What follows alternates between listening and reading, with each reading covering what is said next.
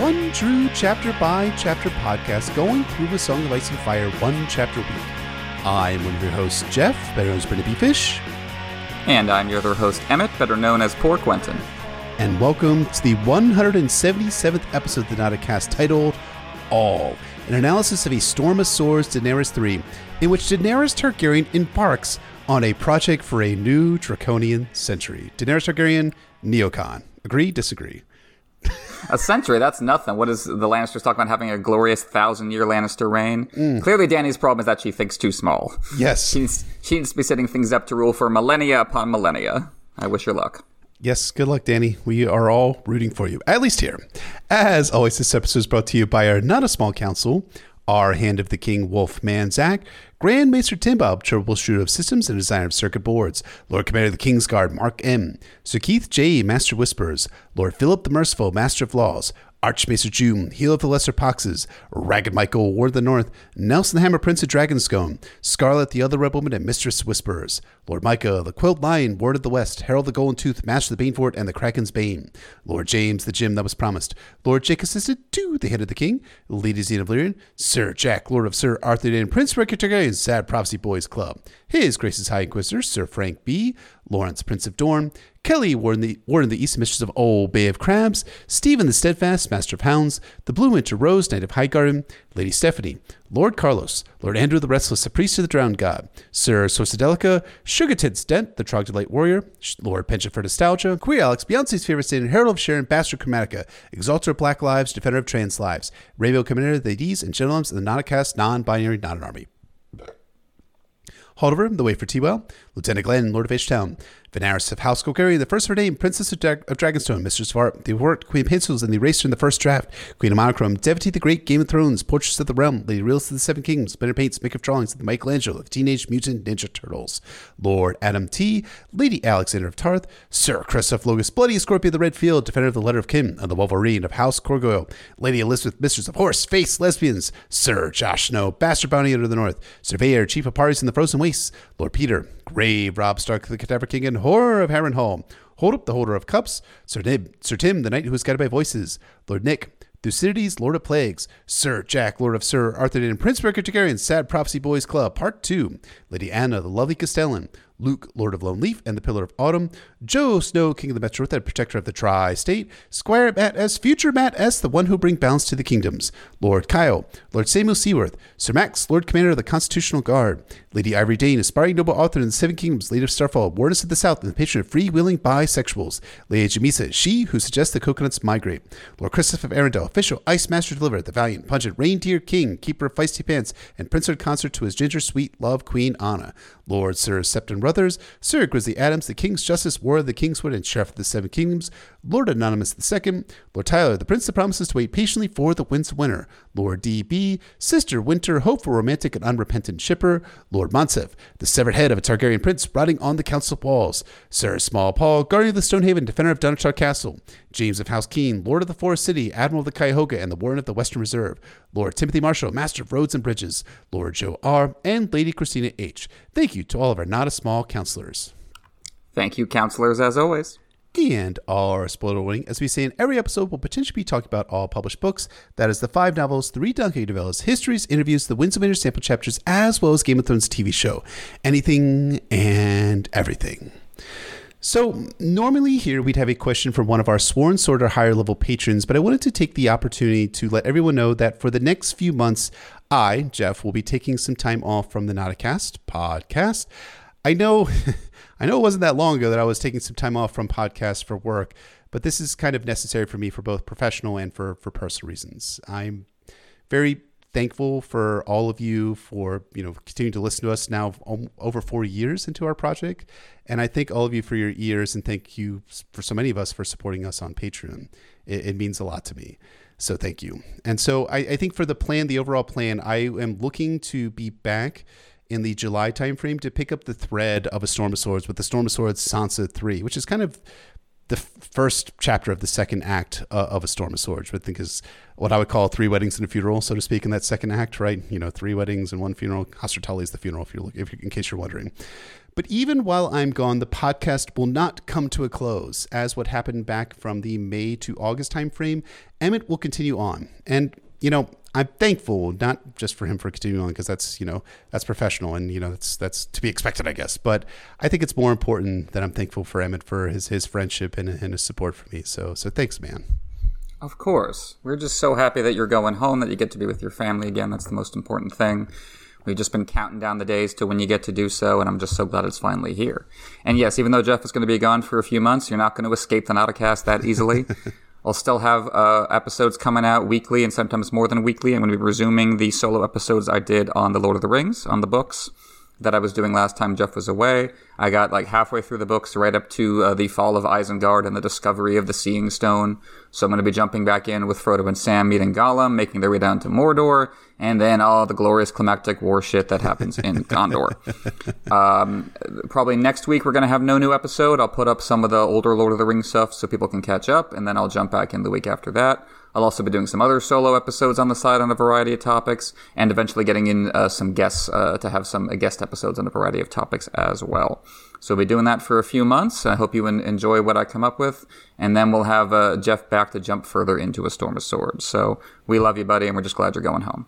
Thanks, man. I really, really appreciate that. And yes, I do love those Lord of the Rings podcasts and all of the the guest episodes too. They're they're so much fun. And so we we have so many wonderful friends and people who uh, come on here and, and participate in the, these episodes with us, and it, it, means it means the world to us that, that you all would, would care so much about this series, which you know the last novel was published over 10 years ago at this point almost 11 years ago gosh. And it, it, it's it's great that you all are still excited for the series. And hey, you know, when we get back to July, maybe we'll have House of the Dragon stuff to talk about then. Hell yeah! possibility we could get there. Maybe I'll reread Fire and Blood while I'm while I'm taking a break, so I can be really smart on this stuff. Since I, you know, I, I have to figure out how to read first, but then maybe I'll get once One I figure out how to time. read Baby Fire and Blood. Volume One. It's the first uh, thing I'm going to read. Yeah, I'll just listen to the audiobook as always. So. All right. So, when we last checked in with Daenerys Targaryen, she had met the wonderful man known as Kraznys mo Nakloz and had also met a new warrior group, the Unsullied. She also toured Astapor and received some advice from Jormon, who, by the way, is also a slaver. Let no one forget that. Let's find out how Daenerys Targaryen responds to all she's seen and heard in this synopsis of the most boring chapter in all of A Song of Ice and Fire, and especially A Storm of Swords. A Storm of Swords, Daenerys 3. Dracarys. All? The slave girl Sanawari. Your, your grace, did this one's worthless ears mishear you? Cool green light filtered down through the diamond shaped panes of colored glass set in the sloping triangular walls, and a breeze was blowing gently through the terrace doors, carrying the scents of fruit and flowers from the garden beyond. Your ears heard true, said Danny. I want to buy them all. Tell the good masters, if you will. It's the chapter, friends, and it's good, all good from here on out. Dracarys. Daenerys thinks about how she chose a Qartheen gown to bring out the deep violet of her eyes. She drinks wine as she listens to the tone of the Ghiscari voices, and the tone of voice that they are using is greed. All eight Ghiscari brokers have two or three slaves at least, though Grazdan the oldest has six. So Danny has Irri, Jhiqui, White, Barristan, Arstan, I guess, Belwas, and Jorah, who, by the way, smells like sweat, a pleasant contrast to the perfumes of these jackanapes around her. All, growled Kraznys mo Nakloz, who smelled of peaches today. The slave girl repeated the word in the common tongue of Westeros. Of thousands there are eight. Is this what she means by all? There are also six centuries who shall be part of a nine thousand when complete. Would she have them too? I would, said Danny when the question was put to her. The eight thousands, the six centuries, and the ones still in training as well, the ones who have not earned the spikes. Kraznys and the other slavers, more than half of whom are named Grazdan for Grazdan the Great, who founded Old Ghis, confer on their tokars and crazy spiked hair. Wait, wait, were they gelling their hair into spikes? Is Danny talking to a 16 year old version of me with my spiked hair gelling all over the place? That's disturbing thought. Speaking of tokars, it was the fringe that showed the wealth of the Astapori. Silver or gold fringes for most of the Grazdans here, but old Grazdan has white pearls on his fringe. Very dignified, very rich. Silver fringed Grazdan says they can't sell half trained boys. The gold fringed fat Astapori says they can if her gold is good. They bicker for a while about whether they should or could sell them as Danny sips her wine and pretends not to know exactly what they're saying. I will have them all, no matter the price, she told herself. The city had a hundred slave traders, but the eight before her were the greatest. When selling bed slaves, field hands, scribes, craftsmen, and tutors, these men were rivals, but their ancestors had allied one with the other for the purpose of making and selling the unsullied. Brick and blood built Astapor, and brick and blood her people. Finally, Krasny tells Day that she'll have 8,600 unsullied. In a year, she can buy another 2,000. No, She'll be in Westeros in a year. She needs them now. Even the boys who will pick up the spears after the others have died. She even wants the boys who still have their puppies. She'll pay the same amount, but the answer is no. okay, how about Danny double the price? Krasny's mocks Danny and says they should ask for 10 times the price. Tall Grazdan asks Danny in the common tongue if she has the money to buy the ensell that she wants. How about they tell Danny whether she has the money as they inventory her shit? No, she could buy 1,000 with what she has, but she promised double. She can get 500, maybe 600 if she sells her crown. Danny waited for his words to be translated. My crown is not for sale. When Viserys sold their mother's crown, the last joy had gone from him, leaving only rage. Nor will I enslave my people, nor sell their goods and horses, but my ships you can have, the great cog Balerion and the galleys Vhagar and Meraxes. She had warned Groleo and the other captains it might come to this, though they had protested the necessity of it furiously. Three good ships should be worth more than a few paltry eunuchs. Fatgraz says they can sell her 2,000 under the new terms, but Danny thinks she can't do with 2,000. She needs them all. Danny knew what she must do now, though the taste of it was so bitter that even the persimmon wine could not cleanse it from her mouth. She had considered long and hard and found no other way. It was my only choice. Give me all, she said, and you may have a dragon. There was a sound of indrawn breath from Jhiqui beside her. Krasny smiled at his fellows. Did I not tell you anything? She would give us all. Whitebeard stared in shocked disbelief. His hand trembled when it grasped the staff. No, he went to one before. Your Grace, I beg you, win your throne with dragons, not slaves. You, you, you must not do this thing. You must not presume to instruct me. Sir Jorah, remove Whitebeard from my presence. Jorah drags Barristan, who has a Whitebeard, away, and Danny tells the slave girl that she's waiting for an answer. But Danny already knows the answer.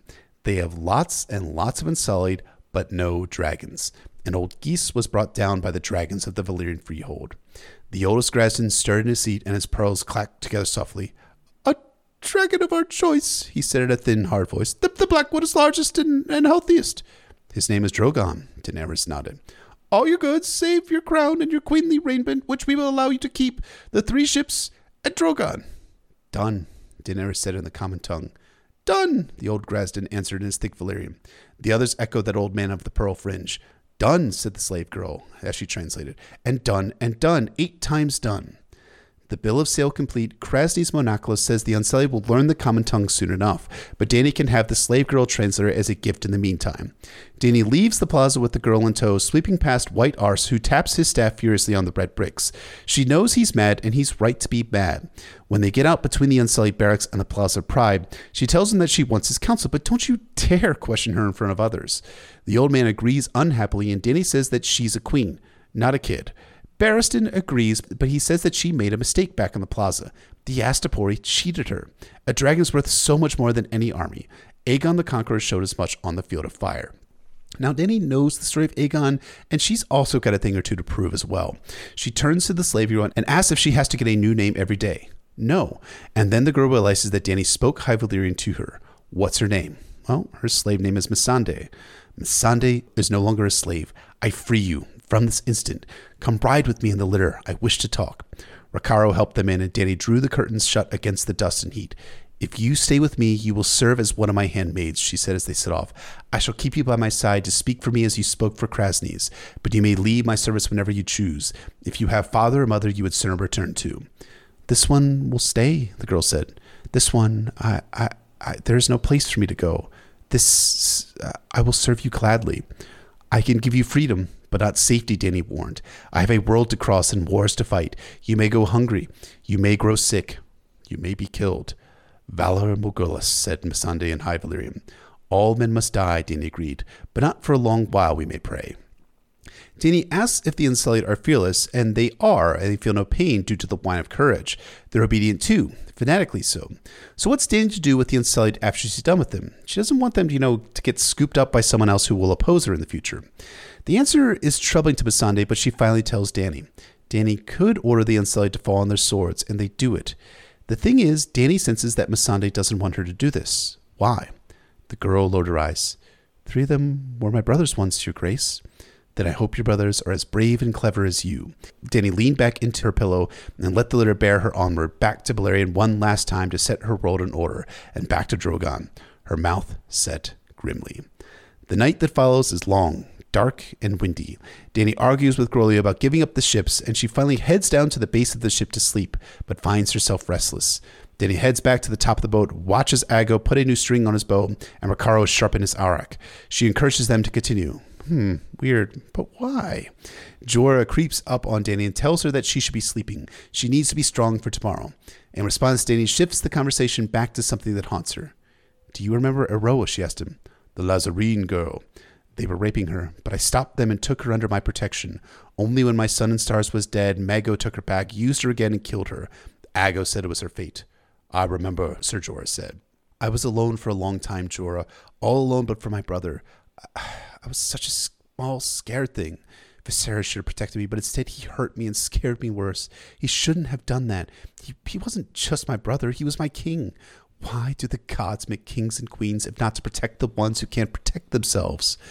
Jorah says that some kings make themselves, like Robert Baratheon. But he was no true king, according to Daenerys. He didn't do justice. Fact check, mostly true. And justice is what kings do. Jorah doesn't respond other than to touch Danny's hair, and I need to remind everyone here that Jorah is in his 40s and Dany is 14 years old here. 14! I hate him. That night she dreamed that she was Rhaegar riding to the Trident, but she was mounted on a dragon, not a horse. When she saw the usurpers' rebel hosts across the river, they were all armored in ice, but she bathed them in dragon fire, and they melted away like dew and turned the Trident into a torrent. Some small part of her knew that she was dreaming, but another part exulted. This is how it was meant to be. The other was a nightmare, and I have only now awakened. it's I have wild dreams too, and they all mean nothing, just like this dream means nothing. Dany wakes up flushed with triumph, hearing the ship Balerion waking up with her, and then she hears the creak of wood, water, and someone was in the cabin with her. Irri? Jhiqui, where are you? Her handmaids did not respond. It was too black to see, but she could hear them breathing. Jorah, is that you? They sleep, a woman said. They all sleep. The voice was very close. Even dragons must sleep. I, I just had the most horrifying thought about who this could possibly be in Dany's cabin. She is standing over me. Who's there? Dany peered into the darkness. She thought she could see a shadow, the faintest outline of a shape. What do you want of me? Remember, to go north, you must journey south. To reach the west, you must go east. To go forward, you must go back. And to touch the light, you must pass beneath the shadow. Oh, no, oh, no, it could be. It's not. Quaithe? Dany sprung from the bed and threw open the door. Oh my god, it's Quaithe! Back again. Go away, Quaithe! Leave the story forever. So Quaithe listens to me, thank you, Quaithe, and vanishes, and Jhiqui wakes up and wonders if Danny is sick. No, she's fine. She just had a dream about Quaithe. The next day, Danny rides her silver to the plaza, telling herself that if she looks back, she's lost. She finds Astapor crowded with slavers and servants lining their way, and women looking down from the pyramids. She thinks this place is not so different from Qarth, with everyone just wanting a glimpse of the dragons. But this makes her wonder how many of them would ever have children or grandchildren. Hmm, but why? Aggo, Belwas, Missandei, Irri, Jhiqui, Jorah, Rakharo, and Jhogo accompany Dany as the dragons are rolled into the plaza, chained to the platform constructed for them. Viserion and Rhaegal act like something is wrong, but Drogon rests. The rest of Dany's people, 83 Dothraki, Groleo's captains, and crews follow along and push the crowds away. I ought to have had a banner sewn, she thought as she led her tattered band up along the Mastapor's meandering river. She closed her eyes to imagine how would how would it all look, all flowing black silk, and on it the red three-headed dragon of Targaryen breathing golden flames, a banner such as Rhaegar might have borne. The river's banks were strange or tranquil. The worm, the Astapori called the stream. It was wide and slow and crooked, dotted with tiny wooded isles. She glimpsed children playing in one of them, darting among, amongst elegant marble statues. On another, two lovers kissed in the shade of a tall green tree, with no more shame than a Dothraki at a wedding. Without clothing, she could not tell if they were slave or free. Danny finds that the Unsullied have been positioned at the Plaza of Punishment as the Plaza of Pride was too small to contain all of the Dothraki and all of the Unsullied. The Plaza of Punishment, you see, is where every slave was brought to Astapor to be punished for rebellion. There, they get racked, flayed, and hanged. It's a warning to the new slaves not to rise up against their new masters. Dany thinks the slaves racked up look like Zorses with black and red skin, but as she approaches, she sees that it's not Zorses. It's lines of flies and maggots crawling over the corpses of the tortured and dying and dead slaves. She stops at one and asks what he did to deserve this. Missandei tells her that he hit one of his owners. This sickens Danny, so she heads to the middle of the plaza and looks at her new army of Unsullied 8,600 fully trained Unsullied, 5,000 boys standing behind them, standing straight and tall. Krasny's and the Grazdans, that's actually going to be the new name of my new metal cover band, greet Danny.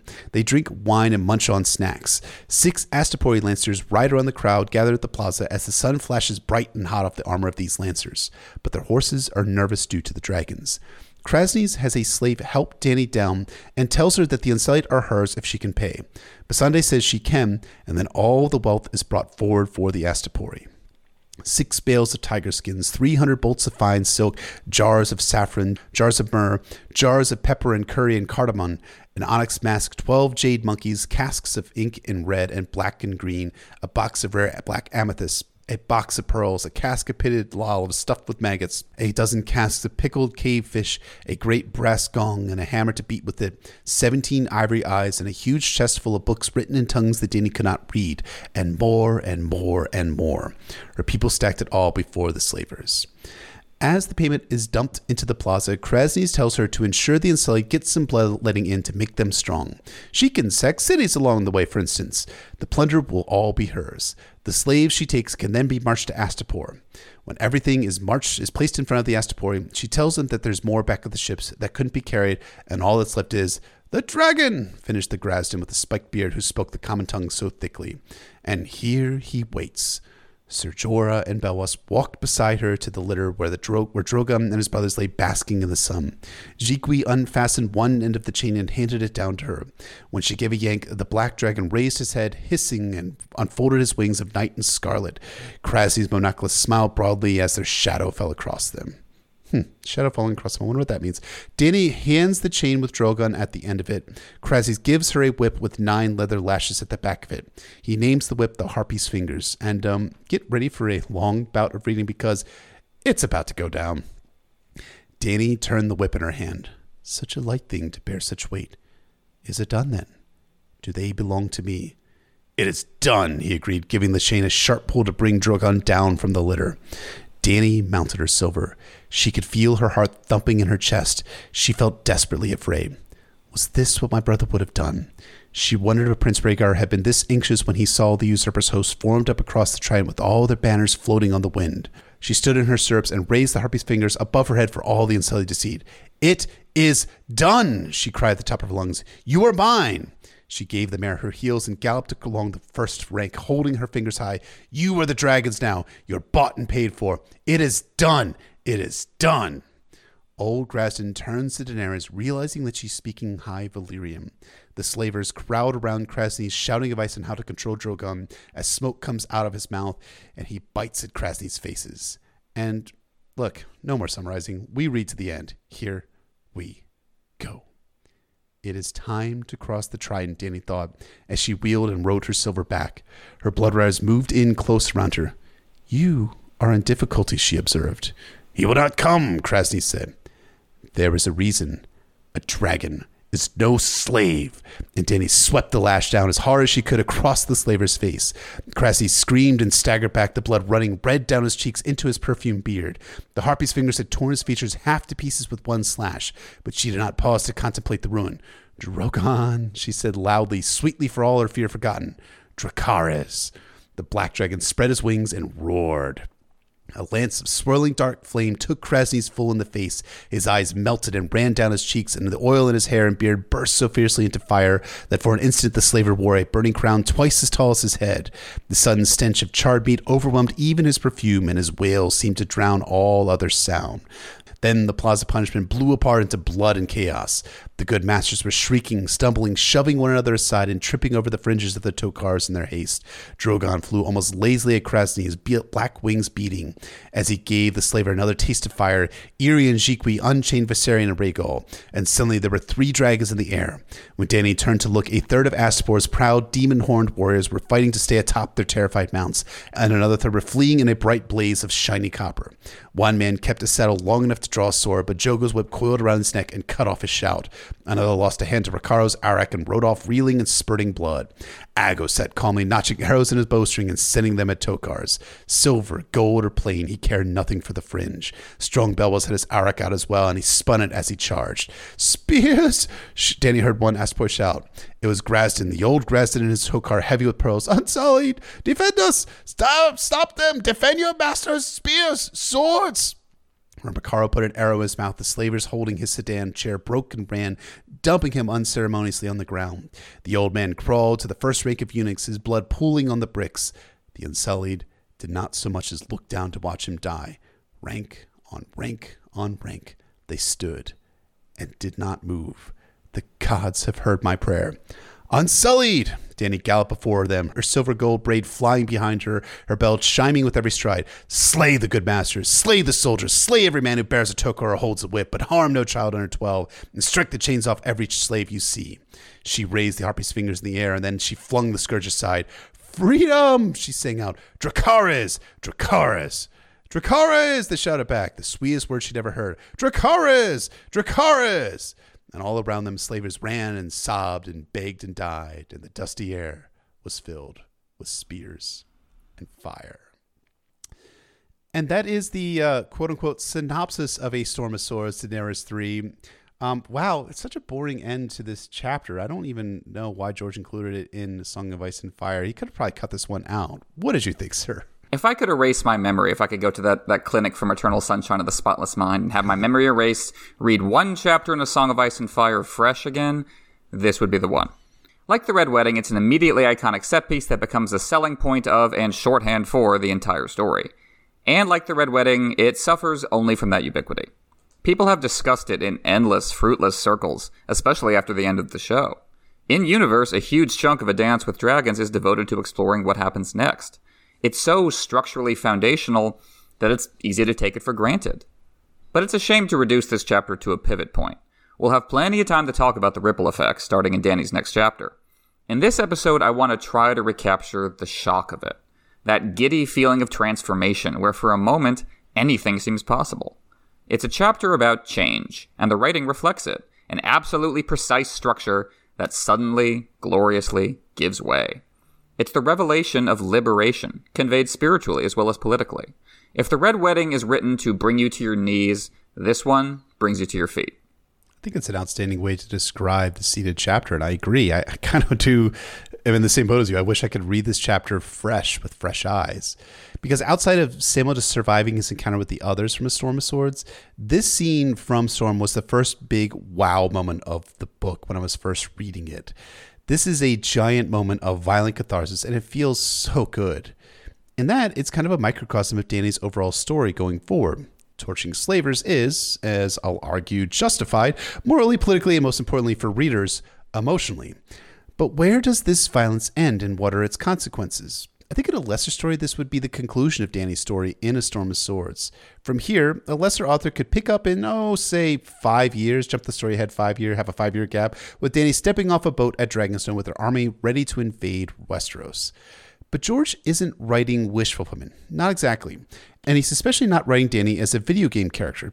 One of our, our friends of the podcast, Adam Feldman, had a really awesome point about this idea of Dany as a video game character from his Untangling the Impurities Not essays from almost 10 years ago. I think it works really well because it resonates strongly with their actions in Astapor and the consequences thereof. He says, Martin is not interested in merely showing characters quote unquote leveling up like a video game, progressing from incompetent naif to awesome badass. His main interest is in exploring his characters' values, and throughout the series he creates drama by forcing characters to choose between their core values love versus duty, honor versus pragmatism, vows versus innocent life. I think it's just a really good way to explore Dany's character here because, as much as this is an action packed, plot dense chapter, it does a lot of character work for Daenerys Targaryen, and really, I think this is the moment which propels Dany's story, character-wise, for the rest of her arc in the published version of A Song of Ice and Fire. It's impossible to overstate the importance of this chapter and just the scope of it. I use the opening word of the chapter for the title of this episode: all. It says it all. Missandei is literally referring to Danny's offer to buy all the Unsullied, but on reread, it also reflects the scope of Danny's political ambition and George's literary ambition. They will take it all. No half measures, no tinkering with reforms, a big, bold swing for the fences, reshaping the future of the story, something from which you can't turn back. We're following up on the distress and uncertainty experienced in Danny's last chapter, by not only her, but by George and us. We're facing a horror show of human misery and exploitation, embedded in a system of institutions designed to prevent anything from changing it, as Dora laid out for Danny. How do you do the right thing under those circumstances? How do you resolve those horrors? Resolve is the right word, because resolve is what Danny is looking for. A sense of serene certainty in one's actions. A belief that you know how to confront the worst the world can throw at you. That resolve is reflected in the imagery as the chapter begins.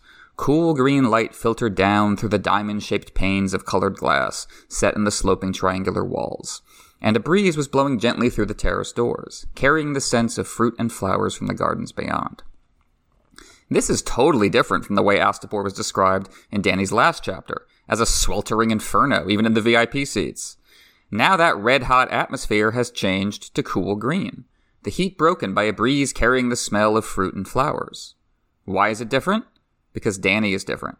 She's still full of anxiety and anticipation, as we'll get into, but only because she has made her decision. That cool light, that beautiful scent, that's the future calling to her. This is the moment she decided to change it all, and she's fixing it in her memory. The color of the light, the smell of the breeze, so she'll never forget it. The way you might stop for a second before you perform on stage or ask someone to marry you. Danny is wearing a Qartheen gown, which is a way of fitting in among the slavers. The Ghiscari might be culturally and ethnically distinct from Qarth, but they have slavery in common, the business they're here to take part in. Qarth is also, however, the domain of deceptions and distractions, as we covered in Clash of Kings. Danny is only pretending to fit in. Wearing slaver garb like a second skin, she'll soon shed. Qarth is a trap for the greedy, and what brings the masters down is greed. Danny senses it in the tone of their voices, the primal appetite she will use to trap them. This whole chapter, right up until Dracarys, is an information game on two levels. Danny is tricking the slavers, and George is tricking us. Danny has to plausibly behave as though she really intends to trade a dragon for the Unsullied, and the author has to convince us that that might actually happen. So you can see him kind of working through the chapter backwards. He knows how it's going to end, and then he's wondering, how can I lead my audience step by step to a revolution without them realizing it? He needs to set up a believable alternate path for Danny and then pull the rug out from underneath us. So early on in the chapter, he writes Danny's thoughts as though her intention is to save as many Unsullied as possible. And that's how her offer for all the Unsullied comes off at first an isolated act of mercy, extended even to the boys who haven't been castrated yet. On reread, we know that Danny is trying to deprive the Masters of any soldiers they can use against her when she flips the script. But on first read, it looks like Dany is just trying to get all these boys out and then leave. And that's plausible. It fits with what she's done before with Mirri Maz Duur and the other women she took under her protection in Book 1. It also fits with the conversations she had in her last chapter we're primed to think that Danny is incorporating ideas from both Jorah and Barristan. Jorah said she needs these soldiers to win her throne, so she's buying them. Barristan said, though, this system is vile, so she's trying to get these young men out of it and under her own more benign rule. I mean, yeah, the impression Dany leaves with readers is that she, again, is trying to do the best she can in an unjust system vis a vis what she was doing as a Khaleesi to Drogo's conquest back in A Game of Thrones.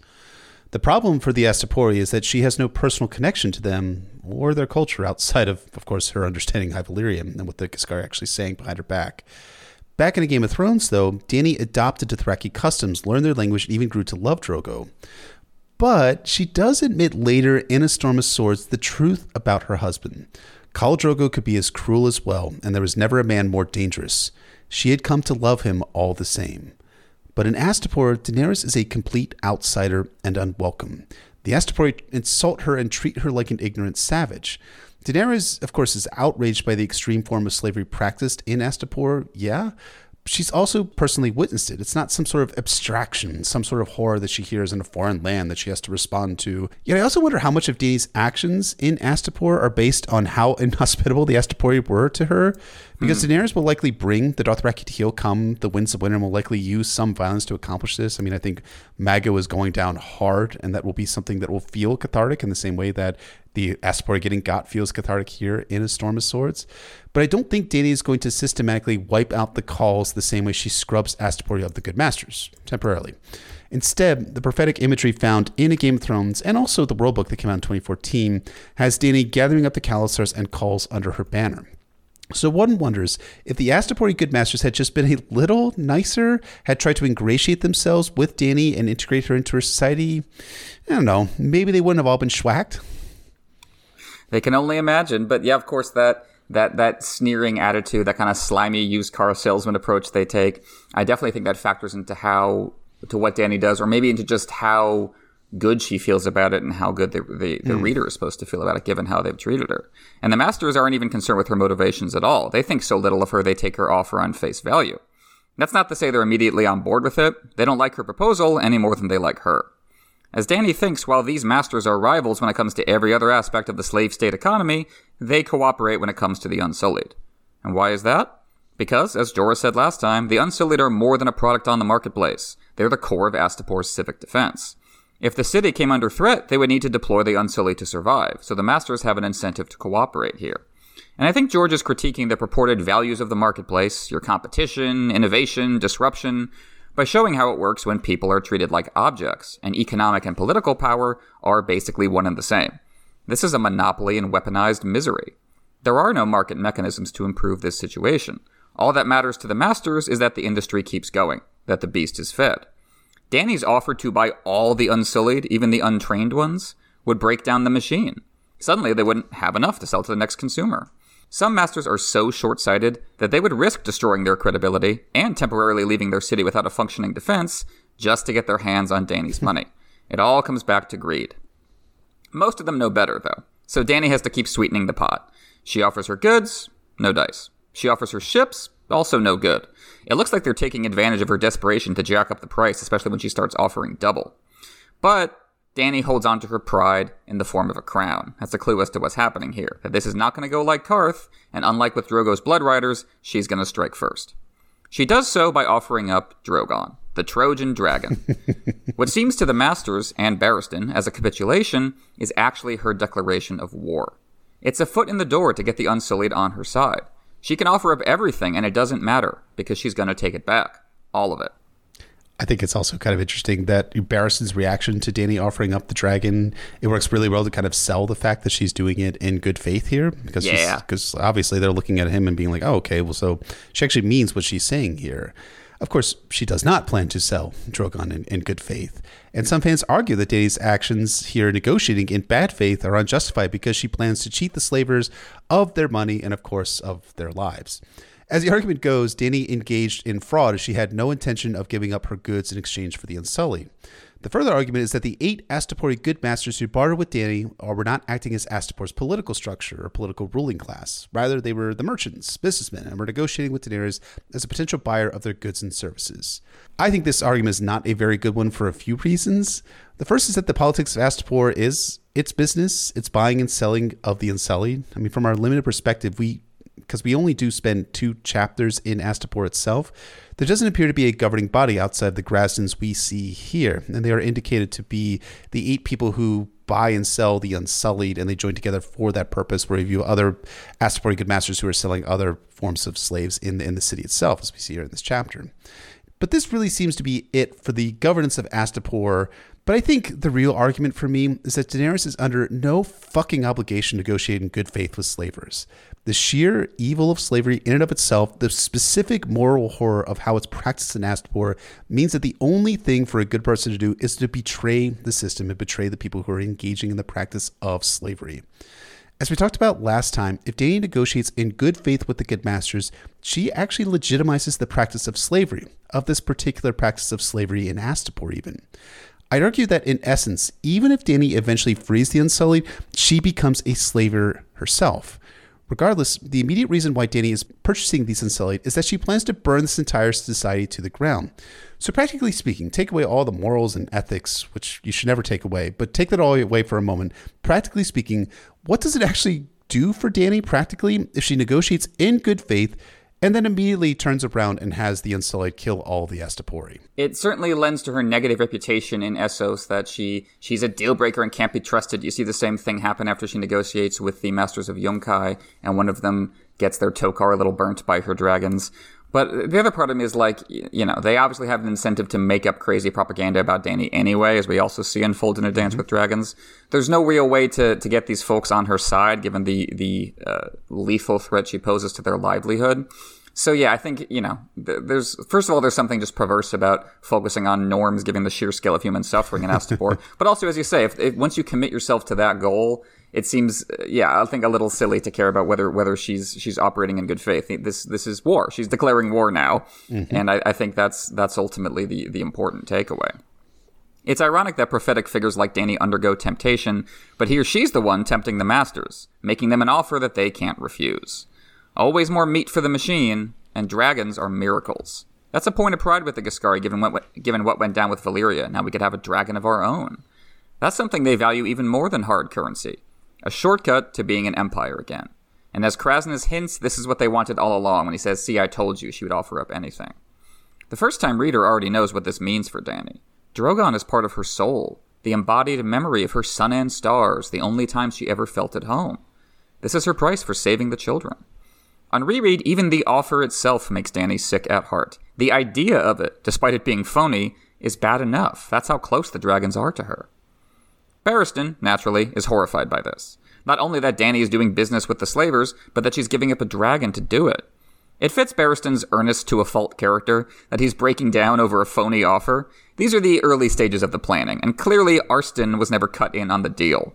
It reminds me of how in A Feast for Crows, the Sand Snakes go up one by one to their uncle Doran Martell and order him to seize revenge, when in fact he's already had a revenge plan in the works for years. He just hasn't told them about it. It's interesting how Barristan objects to this. He doesn't bring up the horror of the slave society, despite being so outraged by it before. Instead, he objects to giving up Drogon, saying he is worth more than any army you could buy with him. And that is a logistical argument, handed down from the field of fire, as he says. But I think there's something spiritual about it as well, something more evanescent. The dragons are sacred to Barristan, a symbol that he's doing the right thing. The gods are on his side. I must have chosen the right ruler. Look, she has dragons. if Danny barters a miracle, that feeling might dry up for the old man. Danny feels the wrongness of it too, but puts on a face. And that's her lesson to him. You keep it together in front of outsiders. You can tell me I'm wrong in private, but don't undercut my reputation. And that's solid leadership. Danny has an eye toward coalition management that only breaks down when she puts herself in the position of including slave masters in that coalition. Ironic that Barristan was worried she'd be like her father. Now it seems to him that she's got the opposite problem. She's giving up too much power. So Barristan falls back on Aegon the Conqueror as a reference point. He established that, that a dragon can defeat an army, an escalation of power that changes the game. That's where the Iron Throne came from in the first place. Yeah, I mean, Aegon the Conqueror works as a stand in for the perfect balance of war and peace that hmm. would be Targaryen monarchs should aspire to. Or so Barristan would have Dany believe. At the same time, Jorah Mormont wanted Dany to be like an enhanced version of Rhaegar, good, yet ruthless. Aegon did fulfill that kind of Tywin-esque, who's by the way is a hypocrite, model of serving enemies fire and steel until they went to the knees and then helping them back to their feet after they sued for peace. And Rhaegar did provide a rallying banner that some, Jon Connington for instance, wanted to fight under due to his inherent nobility. Not just because of his inherent nobility for Jon Con. Other things came into that, that equation as well. But it feels like Barristan and Jorah intentionally simplify Aegon and Rhaegar into paragons of power or champions of chivalry for Dany. And it's almost like they're instructing a child, kind of simplifying the story for a kid rather than giving her advice as a queen. Barristan particularly fanboys the dragons, perhaps viewing them as tokens of a bygone era of Westeros, the ideal that made Westeros great. It's kind of an immature way of looking at the dragons, but that makes sense given what Barristan will later think in A Dance with Dragons. Sir Barristan knew no more of dragons than the tales of every child hears, but he knew Targaryens. Because the dragons and their usage is complex, and Aegon didn't just land atop Westeros with his sister wives and lay claim to Westeros. Aegon, Rhaenys, and Visenya invaded Westeros with an army, albeit a small one, as Fire and Blood relates. Accounts differ on how many swords set sail from Dragonstone with Aegon and his sisters. Some say 3,000, others number them only in the hundreds. And then, in the same vein, Aegon's failed attempt to conquer Dorne through extensive use of his dragons shows the limitations of simply using air power to win the day. Westeros is not 1999 Kosovo, people, and Daenerys isn't trying to deter Joffrey from committing genocide. Rather, she wants to sit the Iron Throne to control the ground, and she does need an army to do that. Yeah, that's an excellent point. You need that that mix of tangible and intangible power. You need that uh, legitimacy on down from Aegon, but you also need your own dragons to, to make it real for people. But as Danny says, she's not just trying to follow Aegon's model. She intends to prove a few things of her own. As she sees it, she's not recreating the old way. She's creating a whole new one.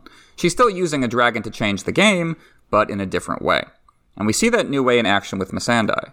Here we shift back to the language game that plays out in these chapters, culminating, of course, in Dracarys. Missandei realizes that Danny is speaking to her in High Valyrian. Her eyes go wide as she takes in all the implications of that.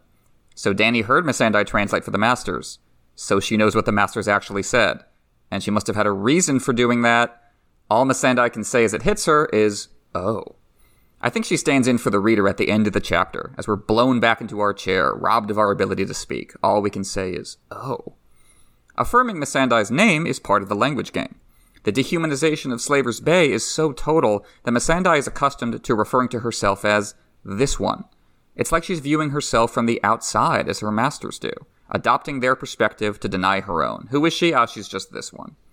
Her reclaimed freedom and her reclaimed name go hand in hand. She's not used to talking about herself as I, a person with inherent worth who ought to be treated with dignity and respect. The control extends as far as language. Well, actually, in the real world, it often starts with language if you want to control somebody. Missandei has to reassemble herself on the fly. The Unsullied will soon be in a similar position, and that's what Danny wants to talk to her about. It's all these questions of the Unsullied. How much is left in them? Can I even free them? Are they truly numb to all feeling and desire? Dany asks Missandei whether the Unsullied would turn on her if she resold them, and their new owner ordered them to kill her. Only on reread do we know what she's really asking. Will the Unsullied fight alongside me after I free them, or revert to their old masters? It's a legitimate question.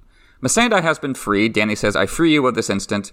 But practically speaking, she has nowhere to go but wherever Danny goes. She has no resources or connections of her own. Same goes for the people Danny frees in Astapor and Yunkai. They really have nothing to do but follow her to Meereen, where some of them choose to sell themselves back into slavery because conditions there are so dire.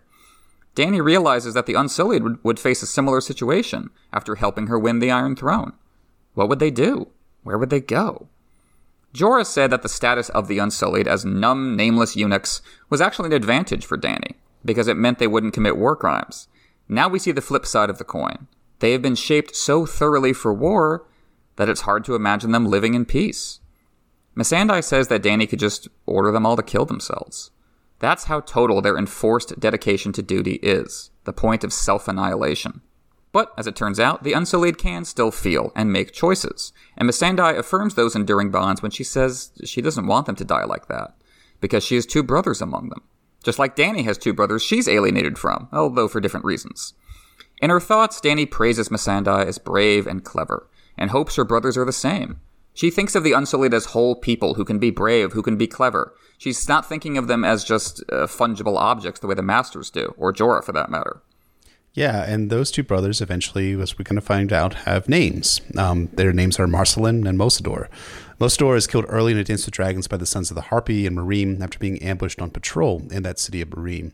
And Marselen, though, ends up training the Freedman Company known as the Stalwart Shields and gets named their commander at the end of A Dance with Dragons. And they end up wrecking the Yunkai during the Battle of Fire. It's a very cathartic moment, similar to what's happening in this chapter. In the grand scheme of things, I like that Marselen isn't just a duty robot. He embodies what you were emphasizing that these people have wills and thoughts of their own. They're not devoid of emotion and desire. They are acting, they might have been diluted, as Grey will later talk about how the wine of courage will dilute their feelings of pain, but the humanity is not totally gone from them. Mosador, though, I think also demonstrates something else, and that is that the other part of what you're saying, these people have nowhere to go but to follow Dany. And for many of these people, the cost of following Daenerys Targaryen is their lives. It's unfortunately true. They end up uh, giving it all, so to speak, in, in service to her. And that's one of the, the big complexities of Dany's character is that she's liberating these people, but where where do they go next? What what will be what's the end game for them if Dany's ultimate end game is Westeros? How do you fit their lives into hers? When she's alone with her dragons, Dany cries out of grief and fear. She feeds them, but not herself. This gives cover to the first time reader that she's really going to give Drogon up. Oh, look how intense she feels about it. This must be legit. On reread, we know that Danny is just trying to hold on to her resolve in the face of the sheer scope of what she's about to do. She's sacrificing herself for her children, and that's a major part of her story. The anger burns those feelings away, as it will again in Meereen. She huddles up with her captains, and George doesn't tell us what they talk about.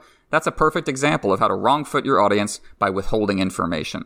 First time through, we don't even notice the omission. We don't even notice that there was a whole scene we didn't get to see. And I also like the little detail that immediately after meeting up with Jorah and the Dothraki, which is the next name of my new metal cover band, of course, we see Aggo stringing his bow and Rakharo sharpening his arakh. It seems like normal, everyday stuff, but the reality is that these guys are getting ready for war. It's the little things you don't catch the first time, but it really stands out on reread. These kind of little teeny tiny things you see in our, like, what, twelve thousandth reread of A Song of Ice and Fire that make it a make the, the the journey of discovery all the all the more new and exciting this time around too.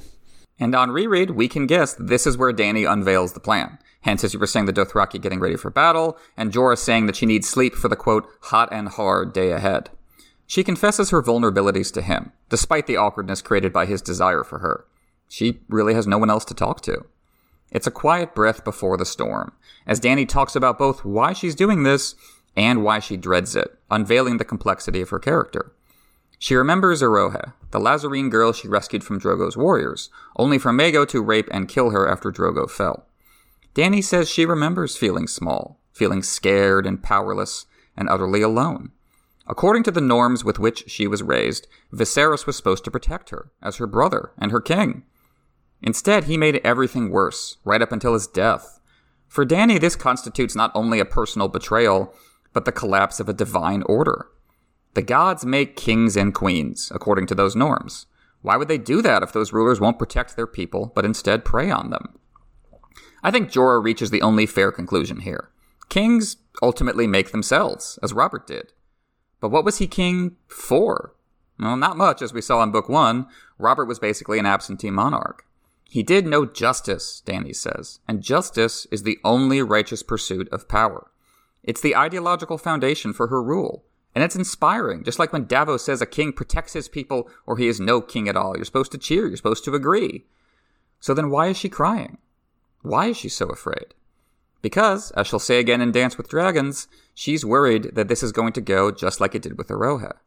Her individual efforts won't be enough. Sometimes they wind up making things even worse. What if there is no way to be both powerful and good? Think about Danny's relationship to the events she's describing. Viserys failed to protect her, in part by selling her off to Drogo. But then Drogo was the one to rid Danny of Viserys. He promised to take her home so she wouldn't be subject to assassination attempts, but he brutalized thousands of people in the progress. Eroeh was one of them. So was Mirri Maz Duur, who struck back against both Danny and Drogo, declaring that Danny's savior tactics were superficial and ignored the context of her suffering. So even while Dany's mission itself is as righteous as it could possibly be, her perspective, her place within events, remains ambiguous and complicated. It's similar to the specter of Aerys the Second Targaryen, which is hovering over Daenerys and her actions. She hasn't fully grappled with who her father was, and still hasn't by the end of the published books. So even while Robert is a neglectful king who didn't do much in terms of justice, her father was the one who was actively pursuing injustice as his paranoia worsened with age. That's also part of the ambiguity for Daenerys, too. She lives in the shadows of her forebears, and I think a lot of people have made hay about whether Daenerys is mad like her father, and I don't know that's necessarily the argument that George wants to pursue here. I think as as we've uncovered in the past, and others have, have talked about, a lot of what's happening with Daenerys Targaryen and the, the quote unquote madness that she might have inherited from her father is about the perception of others and what Dany feels internally about her character, whether she herself is becoming like her father. So I think the ambiguity is as much external for what Danny is seeing, but also it's much more found in the internal way that Danny is evaluating herself and her actions, because this is all going to ripple out for the rest of her arc. And that ambiguity exists, I think, because Danny has just experienced the full range, right? She's been a mm-hmm. powerless victim like Eroeh, which is why she sympathized with her and sympathizes with the Unsullied now.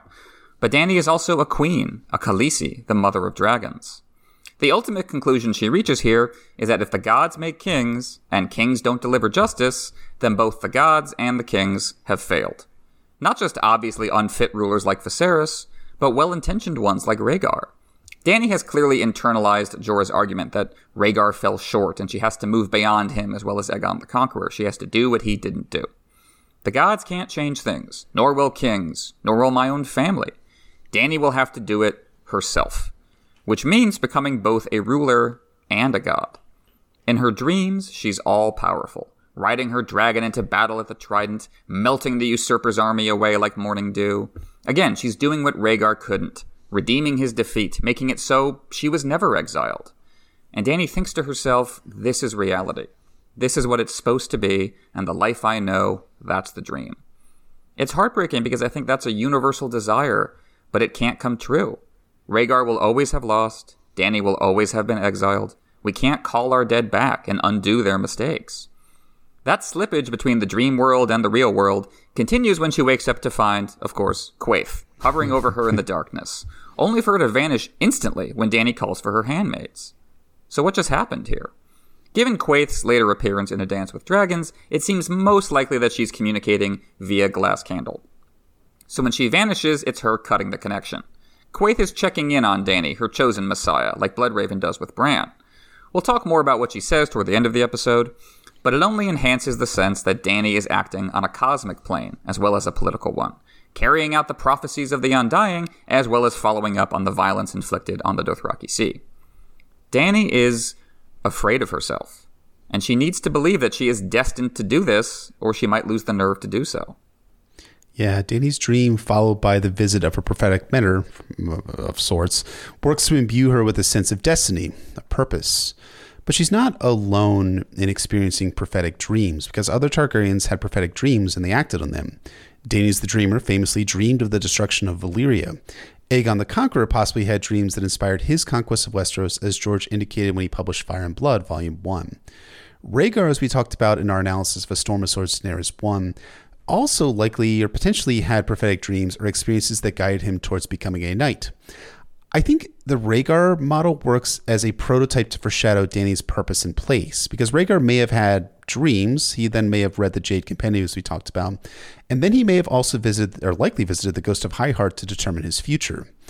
Daenerys here receives a prophetic dream which shows her as a dragon rider to defeat the others, and then is visited by a prophetic mentor.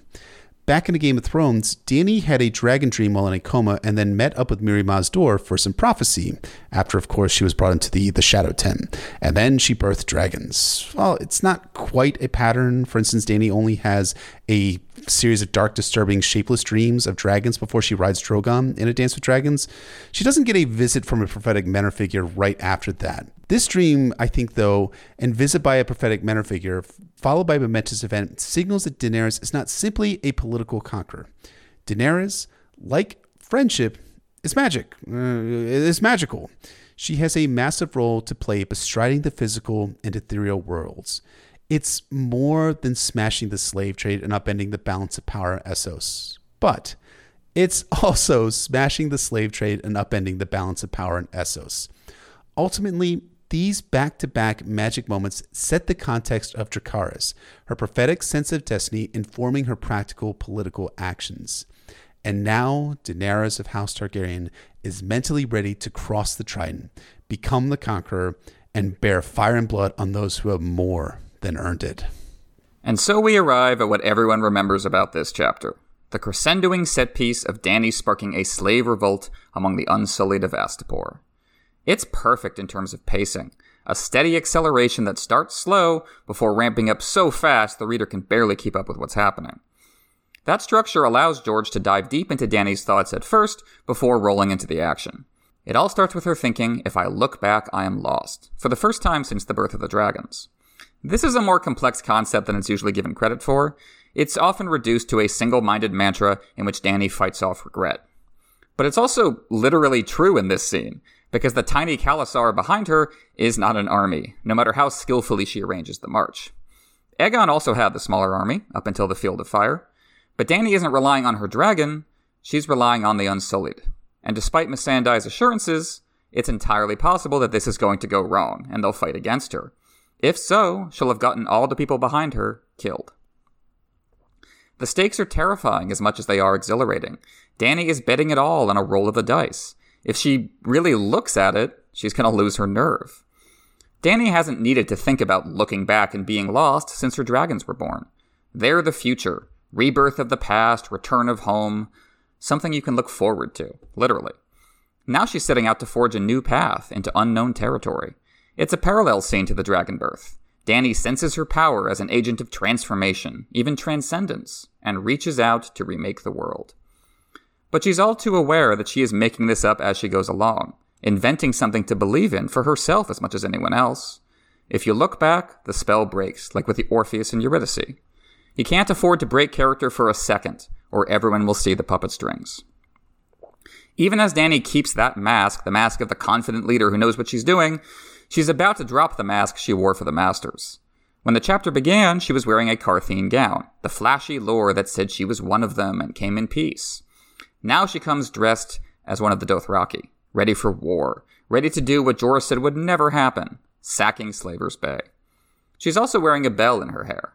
Danny thinks its chime sings of the death of the undying, a lovely turn of phrase that captures the sense of legend unfolding and snapping into place around her.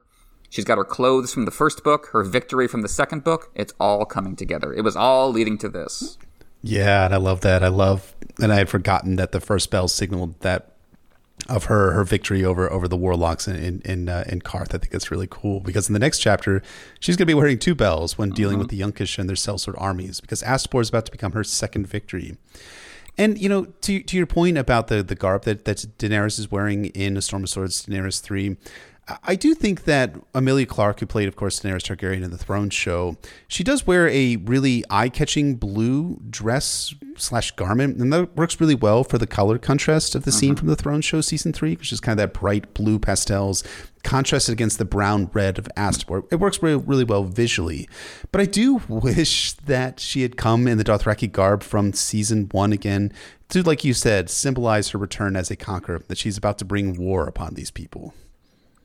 And there's another connection to Qarth when Danny notices that in both cities, everyone from every social class just wants to see her dragons. Barristan's not the only one to treat them like an iconic symbol. People worship the dragons with equal parts fear and desire. As Quaithe said, they are fire made flesh, and fire is power. People are drawn to the spectacle of imagination and ambition brought to life. They want something to believe in, a story to tell their grandchildren, a legacy. But when Qarth was reminded that dragons are dangerous, the fallout was limited to the House of the Undying. The rest of the city kept humming along. Here, Danny is lighting a powder keg, and she's not so high in her own messianic supply that she can ignore the potential consequences of that. Danny is realistic enough to know that the violence could spill out well beyond her control. She mourns for them before it even happens, mourns for the grandchildren they'll never have, who will never hear the story of the day the last dragon came to town to remake it in her image. It's a dizzying glimpse of her place in the pattern, past, present, and future interweaving, the same horror of destiny we see a lot in Bran chapters. After all, when Danny wonders how many of them will never have children, she's also talking about herself, as she always thinks the dragons are the only children she'll ever have. Speaking of the dragons, they are freaking the fuck out about this. well, Rhaegal and Viserion are anyway. They're like Barristan, unaware of the plan, devastated by what seems to be Danny selling them out. Drogon, though, is balled up into himself, just one eye glinting. He seems to know what's up here. Danny has always been closest to him. He looks ready to burst, because that's what she feels like inside. George patiently takes us through the layout of Danny's following. This person's writing here, this person's writing there, so we can all we can easily visualize it when they all spring into action against the masters. As I said, it's a pretty tired and tattered following she has if you don't know what's about to happen. But that's hmm. fitting for a messiah wandering the desert like she is. She has to imagine what it should look like. A banner in the wind, the sigil of House Targaryen flying proud once more, as in Rhaegar's day. And you can see there how complicated Danny's relationship to Rhaegar has become. He's someone to improve upon, but also someone to honor. Viserys was her big brother, and also her tormentor. Drogo was her sun and stars, the love of her life, but he tormented her too. The difference is that she didn't even know Rhaegar. She has to invent him, fighting the Battle of the Trident in her mind. When she opens her eyes, the Trident is replaced by the Worm, a tranquil river running through Astapor, full of little islands. She sees children playing among statues. She sees a naked couple kissing in public. It's kind of like our imagined past transposed upon a present which only vaguely resembles the reality of that past, right? That's that's so perfectly said. That's exactly what deal, Dany's dealing with that the kind of collapse of all the timelines into this present moment she's hoping to remake.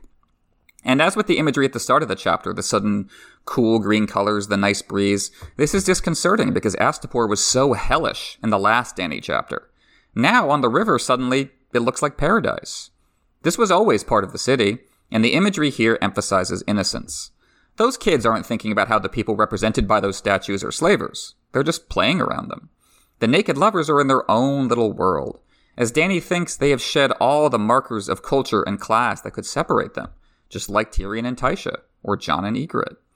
I don't think these moments are here to undercut what Danny is about to do, as in real life, the statues of slavers should be brought low. Instead, I think these moments are here to remind Danny and the reader that Astapor isn't just a conveniently horrible place for Danny to tear down. It's a city full of people, and Danny is now about to take responsibility for all of their lives. I think about two main reference points for what happens in this chapter. One is John Brown, the great American abolitionist who fought against the expansion of slavery in Bleeding, Kansas, and was executed after a raid on Harper's Ferry. In his final courtroom speech, his famous speech, Brown threw aside the charges, the specific charges of treason, incitement, destruction of property, etc., to focus on what he knew was the core issue that he was freeing people from chains.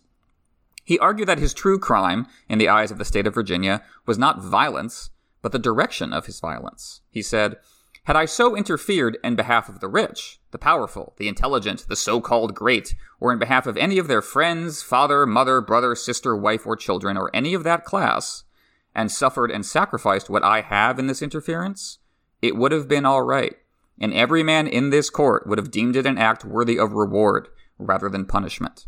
That's unquestionably true, and it applies here. The masters of Astapor have committed worse violence than Danny is about to inflict, and they did it over and over again. If she did it along the same lines they did, they would be cheering her on.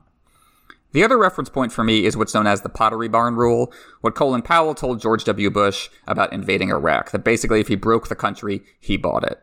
You are going to be the proud owner of 25 million people. You will own all their hopes, aspirations, and problems. You'll own it all. With great power comes great responsibility. Dany's following may be small now, but it's about to grow beyond her capacity to control. I think it's probably getting ahead of ourselves a little bit, but I do think that what happens in the aftermath of Astapor is something that will haunt Daenerys for the remainder of her published arc. What Dany will unleash on Astapor will be violence visited on the city in several successive waves. First will be the coup of Cleon the, Cleon the Butcher, who will murder the council that Dany will leave in place in Astapor. Then there will be the internal civil war between Cleon and others who are seeking power, followed by the external war with Yunkai. Finally, the Pale Mare will make a call on Astapor, decimating the besieged population. And even when the Yunkish let the Astapori flee the city, the refugees are kept outside of the walls of Meereen, and many of them die there. I think the easy thing is for George R. R. Martin to be all grimdark about this and how the show's about any good deeds results in evil occurring. Instead, George does a smarter thing in that he wants us to take these moments of violent catharsis and have us look at them with a longer historical context in mind. Yes, Danny smashing the slave trade is righteous, awesome, and correct. But there are consequences in doing this. It's not simply that Danny can ride Drogon off into the sun as the people in Astapor play in flowery meadows and rainbow skies and rivers made of chocolate where the children dance and laugh and play with gum gumdrop smiles. Sorry, I was just rewatching Team America World Police, so I happen to have that on, on my mind there. I think George's perspective about what happens at Astapor and its consequences is best summarized in his 1982 vampire novel Fevre Dream, which of course we're doing on Patreon for all of our five dollar patrons. When Abner talks about the Civil War and his part that he played in it. There was a war, he said loudly. We won. Now it's done with, and I don't see why we got to go on yammering about how endlessly, like it was something to be proud of. Only good thing come out of it was ended slavery. The rest I got no use for. I think that perspective is the one that George wants to leave rereaders with because we know what's going to happen to Astapor in the long run. We know what's going to happen to Slaver's Bay in the long run. Yes, this is an awesome and amazing moment of catharsis for readers and for Daenerys Targaryen in universe and in, in the book itself. But the long term consequences are ones that, you know, you just got no use for. Of course, though, I am getting way ahead of ourselves because we haven't even covered the titular, most exciting event of the chapter itself. We haven't even edited slavery yet, for God's sakes. I know, right? It's t- it's it's very tempting just to talk about everything that comes from here because it, George explores it in so many interesting ways, so many interesting angles. But for here, we're focusing on what what leads Danny to make the decision to stick with it, and what encourages her is the sight of the Plaza of Punishment, where the Unsullied have been put on display. We started our journey through Slaver's Bay in the Plaza of Pride, with Danny staring down the statue of the Harpy, which is how the slavers see themselves. The Plaza of Punishment shows their true face in the form of the hideous torture, mutilation, and murder inflicted upon rebellious slaves. It's one last reminder of what Danny is dealing with here the conversion of human beings into currency, with ultraviolence as the catalyst. But it's also a reminder that Astapor is built on fear, as well as bricks and blood. The masters fear a slave revolt above all else, so they make examples of individual isolated rebels to put fear into the rest. Danny reveals that they're as mortal as anyone else, which inspires people as far as Volantis. One last time in this chapter, the Masters look invulnerable. Drinking, gossiping, surrounded by people they could have killed on a whim. What makes the fear visible is the dragons. They make the horses nervous. As well they should, Danny thinks, just hinting at her wrath that's about to boil over. It's a slow burn. George emphasizes all of Danny's trade goods as she piles them high before the Masters. Now, as with Drogon, it's a phony deal. Danny can take all of this back. But I think it stands in for Danny trading worldly things for spiritual and political change. It's also a reminder of how the Masters view the Unsullied products for sale, every bit as much as Danny's silk and amethysts. Same goes for Kraznys' last word on the deal. Since Danny's offering up her ships, he assumes she's marching to Westeros, and recommends that she sack a few cities along the way to give her Unsullied some experience. After all, Kraznys says, you can sell the captives to us, and we'll make new Unsullied out of them. Thus all shall prosper, he says, and he doesn't even see the irony of that. To Kraznys, the people in those cities who would be killed, tortured, and enslaved don't count among the all. When Kraznys says all, he's restricting personhood to himself, his fellow masters, and Danny. And we've heard how he talks about Danny when he thinks she doesn't understand him. But as much as Kraznys scorns her for her gender and heritage, what matters most to him is that Danny has greased the blood wheel and might be counted upon to replace those she took. As you were saying, to take part in this system is to perpetuate it. Kraznys' advice makes plain the inherently expansive nature of this regime. There must always, always be more meat for the machine. And they want to feed Drogon to it next, in exchange for the whip the masters call the Harpy's Claw. Like the harpy statue, it's an emblem of slavery that doubles as a cultural totem for the Ghiscari. This is who we are. And Drogon is who Danny is, her id given form, fire made flesh. She's replacing the harpy icon with the dragon. With the deal made, the pace of the scene suddenly picks up. It's like climbing the hill of a roller coaster. And right before she goes over, Danny wonders what Rhaegar would have done. She'll never know. Rhaegar died before she could meet him. He's a dream to her as much as her dream of winning his battle in his place. So when Danny decides to cross the trident, as she thinks about it, it's into unknown territory, confronting not only the masters, but a future of her own design, one in which the dragon does not lose, but reigns triumphant.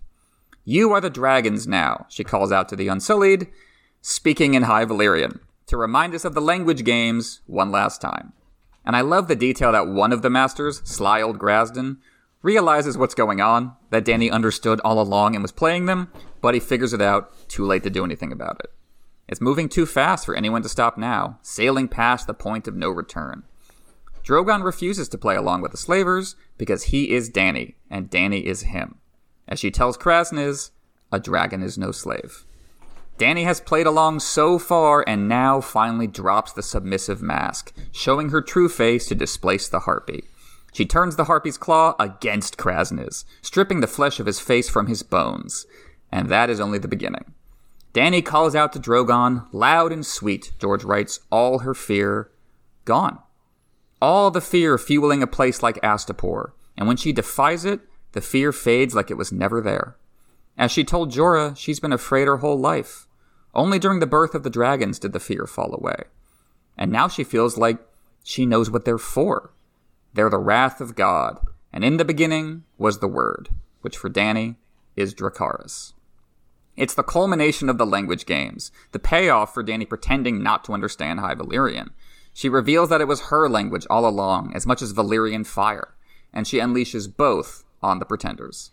Mm, that's so well said. And I think a nice little detail here is that it's clear that Dany speaks High Valyrian to Kraznys when she asks if he's in difficulty, as he responds to her that Drogon will not come. He's so blinded by greed that he doesn't notice the jaws of the trap just falling down around his about to be his face. His greed blinds him all the way to the bitter end. And yeah, when Daenerys calls Dracarys on him, that's uh, that's a moment there. From the Ghiscari perspective, it might feel like historically, if they had the time to really think about it, which they don't here, like the fifth Ghiscari War come again mm-hmm. with the mm. dragons and the Valyrians roasting its people and burning the city to the ground.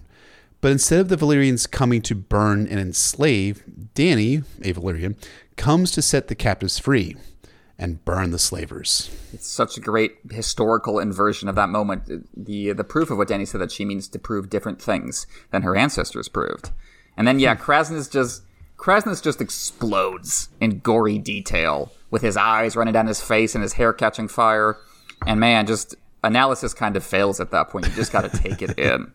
Generally speaking, George uses gore to complicate a moment of catharsis. We'll see a perfect example of that when Danny takes Meereen and crucifies 163 slavers, one for each of the children they crucified to mark her passage to the city. The anger was fierce and hot inside her when she gave the command. It made her feel like an avenging dragon. But later, when she passed the men dying on the posts, when she heard their moans and smelled their bowels and blood, Dany put the glass aside, frowning. It was just. It was. I did it for the children. None of that doubt and self reflection here. Kraznys was so personally unpleasant, presiding over such a horrifying system, that we are primed to want comeuppance for him. And this is the most spectacular downfall imaginable. It feels like wish fulfillment. It's pure catharsis. The rush of a plan coming together as the audience suddenly realizes, oh, Danny never intended to sell off Drogon. And then all of her supporting characters leap forward, carrying out what we realize are pre-planned, are pre-planned roles. It's so exciting, and that's before we even get to what Danny is actually doing. Overthrowing entrenched exploitative elites, the people who profit from torture. After so many chapters in this series about the drudgery of politics, the banality of evil turning human suffering into pieces on a game board, here is change made manifest, a concrete blow against injustice. It's deeply satisfying. Hmm. In the middle of blood and chaos, as George writes, the dusty air filled with spears and fire, the most powerful moment is one of absolute stillness.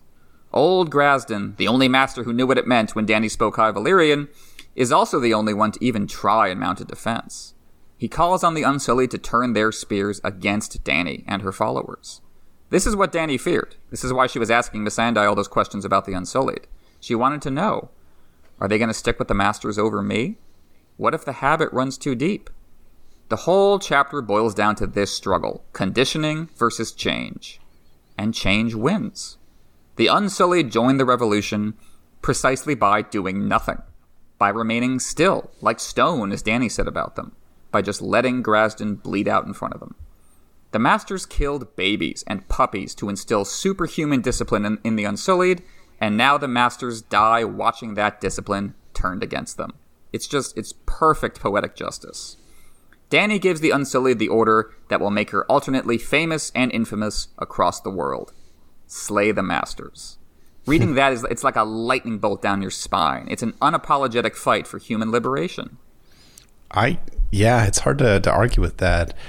I think it does feel really good, and you just feel the emotion of the moment here. Like you were saying before, the analysis kind of fails you in the moment when you're reading it, when you're in the moment. But when you kind of take a step back, I do think that you're kind of cheering for Danny as she's raining down justice and all these slavers.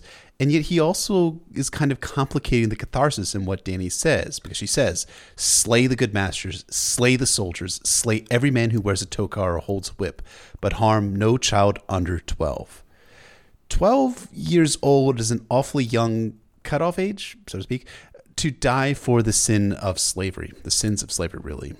12 year olds are still children in the modern, in the modern world, are still in the process of developing mentally and physically. Of course, we would say anyone under the age of 18 is a child in the United States and for much of the Western world as well. And if a juvenile, you know, commits a crime or something like that, we tend to assign lighter penalties given, you know, the age and the development of those those people at that age. But even in a Westerosi context, George R. R. Martin stated that the age of becoming man grown or woman grown is 16 years old, as he said back in 1999. So, what, what, one potential justification, one very apologetic reading uh, of Daenerys, what she does here, of the passage indicates that the order here is to kill anyone 12 or older who is carrying a whip, but I don't think that's exactly right. The spare any child under the age of 12 comes after Dany says, kill the good masters, kill the soldiers, kill everyone who wears a toga or holds a whip. The constraint then that Dany places on all of the above is to kill no one under 12 rather than tying it to someone holding a whip. I think I think I have difficulty I have a difficult time rather with the collective punishment of Astapor. Like I said before, it certainly feels like the city's nobility supported the slave trade. And if they didn't participate in the creation, training, and selling of enslaved and other slaves, they certainly benefited financially from the practice. Given the horrors that Dany saw in Astapor, it really feels justified to violently put down an entire class of people who perpetuate or who perpetuated an extraordinarily brutal form of slavery. And yet I don't know how to honestly feel about it when I when I step back from it. I understand it. I understand the perspective that Astapor bears collective guilt for slaving, but does that mean that the entire city bears collective punishment for the sin of slavery? Do children above the age of 11 bear collective guilt for the sins of their parents and of all of Astapori history? Again, honestly, I don't know. I, I don't know that George even wants us to come away from the event with an easy conclusion. I certainly have not come away from the event with an easy conclusion after all it's interesting to me. A part of me thinks like, well, you need a cutoff point when you're when you're kind of giving this order, and there are no like there is no moment when you magically become an adult and can assume responsibility for your own life and the world around you. It's, it's such an individual basis that I, I don't think there's a hard and fast rule she could follow. And I, I was just thinking about this, and my mom's just kind of wandering around rabbit holes and thinking, well, how do you even determine?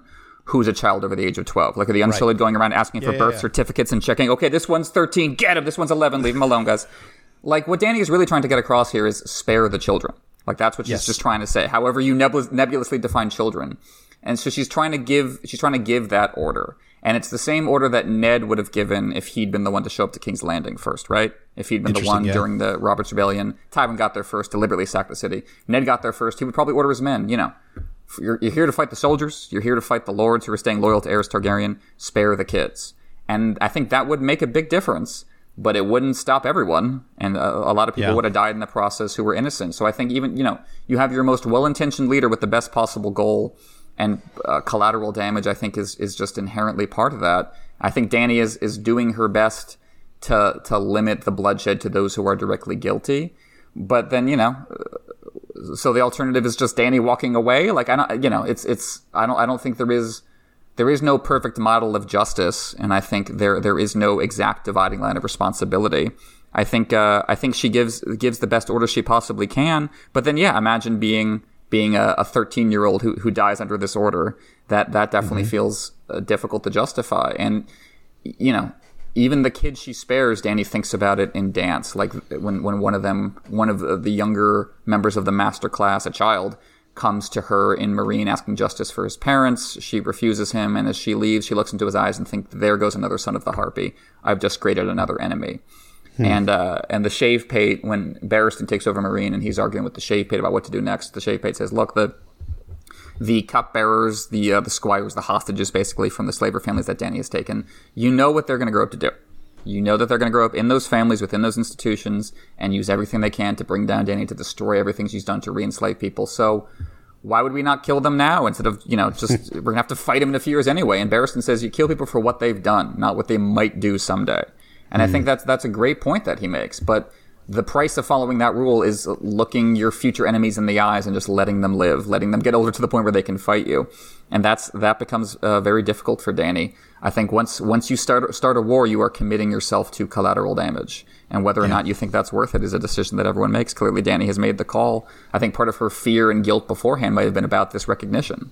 That, Like she was saying, how many people are going to have grandchildren? I know I'm going to be killing some innocent people today. I don't know how many, but I, I know I'm going to be doing it and she commits herself to it anyway because she believes that because she believes in what she's fighting for. And I think she demonstrates what she's fighting for when she raises the whip and then tosses it aside, singing the song of freedom, signaling that she's not here to just be another master, to dominate the Unsullied like the Masters of Astapor did. She is here to join them in breaking the chains all around them. So she's not going to whip them. She's not going to be that kind of person. She's she's getting rid of not just the Mastapors but their tools. Not just the Masters of Astapor, but their tools. I like Mastapors, though. I think Mastapors. We're going to go with that. Just leave that in. That's perfect. she shouts to them freedom, Dracarys, and the Unsullied shout back, Dracarys, speaking at last. The spell is broken, the numbness is lifted, and the broken men rejoin the world of the living. It feels like a miracle. It's an evolutionary moment, a transformational moment, a dividing point in history, and a crucial moment in Daenerys' character arc specifically. This is her deciding that the House of the Undying was real, and that she is here to change the world. Human misery is something for her to confront, rather than accept. It's it's such a feeling getting to the end of this chapter, and just like an elemental exhalation. It's the outgrowth. It's the it's the growth of fire to match the growth of ice in Sam's first chapter, the two titular elements in the story. I don't think they've ever come through stronger than they do here. You can just feel the earth shaking beneath your feet. And I think this is the end of the first act of A Storm of Swords. If you divide it up into three acts, this is the end of Act One. The next act break, the end of Act Two, is going to be the Red Wedding. And, you know, I can, maybe the highest praise I can give this chapter is it's written that well. It's Red Wedding level material. I think that's, I think it's accurate. I think it's also, again, really well said. I think, you know, Act One uh, of A Storm of Swords, it, it does feel like a three act play, right? You have Act One being, starting with with what happens at the Fist of the First Men and ending with mm-hmm. Dracarys. So you have ice and fire, so to speak, yes. which I think is, is really really cool. Absolutely. Uh, Act two is, is is interesting because it's mostly about.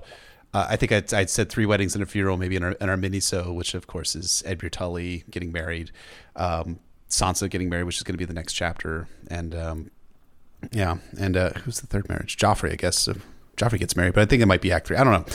R- regardless, it, it, does really feel like a, a, a, three act play in a Storm of Swords, and I think this is an excellent conclusion here, where George could basically be like, "Okay, drop the curtains, and we are going to take a break now for an hour, and then we'll pick right back up with the rest of the story in the next episode of A Storm of Swords." So yeah, it's it's it's awesomely uh, it's awesome stuff that concludes Act One of of A Storm of Swords, and again, it's just uh, I think you're right too that it really only improves. Like this chapter is, is as good as as the Red Wedding in terms of its writing material, and I think it feels like it feels like the other end of the Red Wedding too, where the the writing is superb.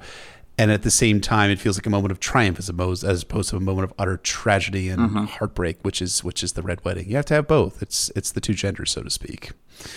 But I think that's going to wrap us up for the depth section of this episode. Switching over to foreshadowing groundwork, uh, Groleo is going to complain that Danny is willing to trade away his ships for always for something else. Um, and this actually does finally occur in Meereen, where Danny finally trades away Groleo's ships in order to make battering rams. She actually tears the ships apart to make the uh, the, the, the battering rams. I think it was it Jhogo's cock is one of the uh, mm-hmm. the battering rams that, that, that are created from uh, from from Groleo's ship. And, and I just think ultimately Groleo's story is one of those understated stories of tragedy in the series because all he wants to do is just go home to his wife and he's constantly frustrated by Daenerys and kind of like the casualties of war like uh, Masada that was talking about earlier. He's one of those casualties because he ends up at the end of a Dance of Dragons his head gets he becomes one of the hostages of Yunkai for the peace that Dany establishes and then he gets beheaded and his head is tossed in front of uh, King Hizdahr zo Loraq in one of Barristan's chapters. So yeah it's kind of a sad story for this guy.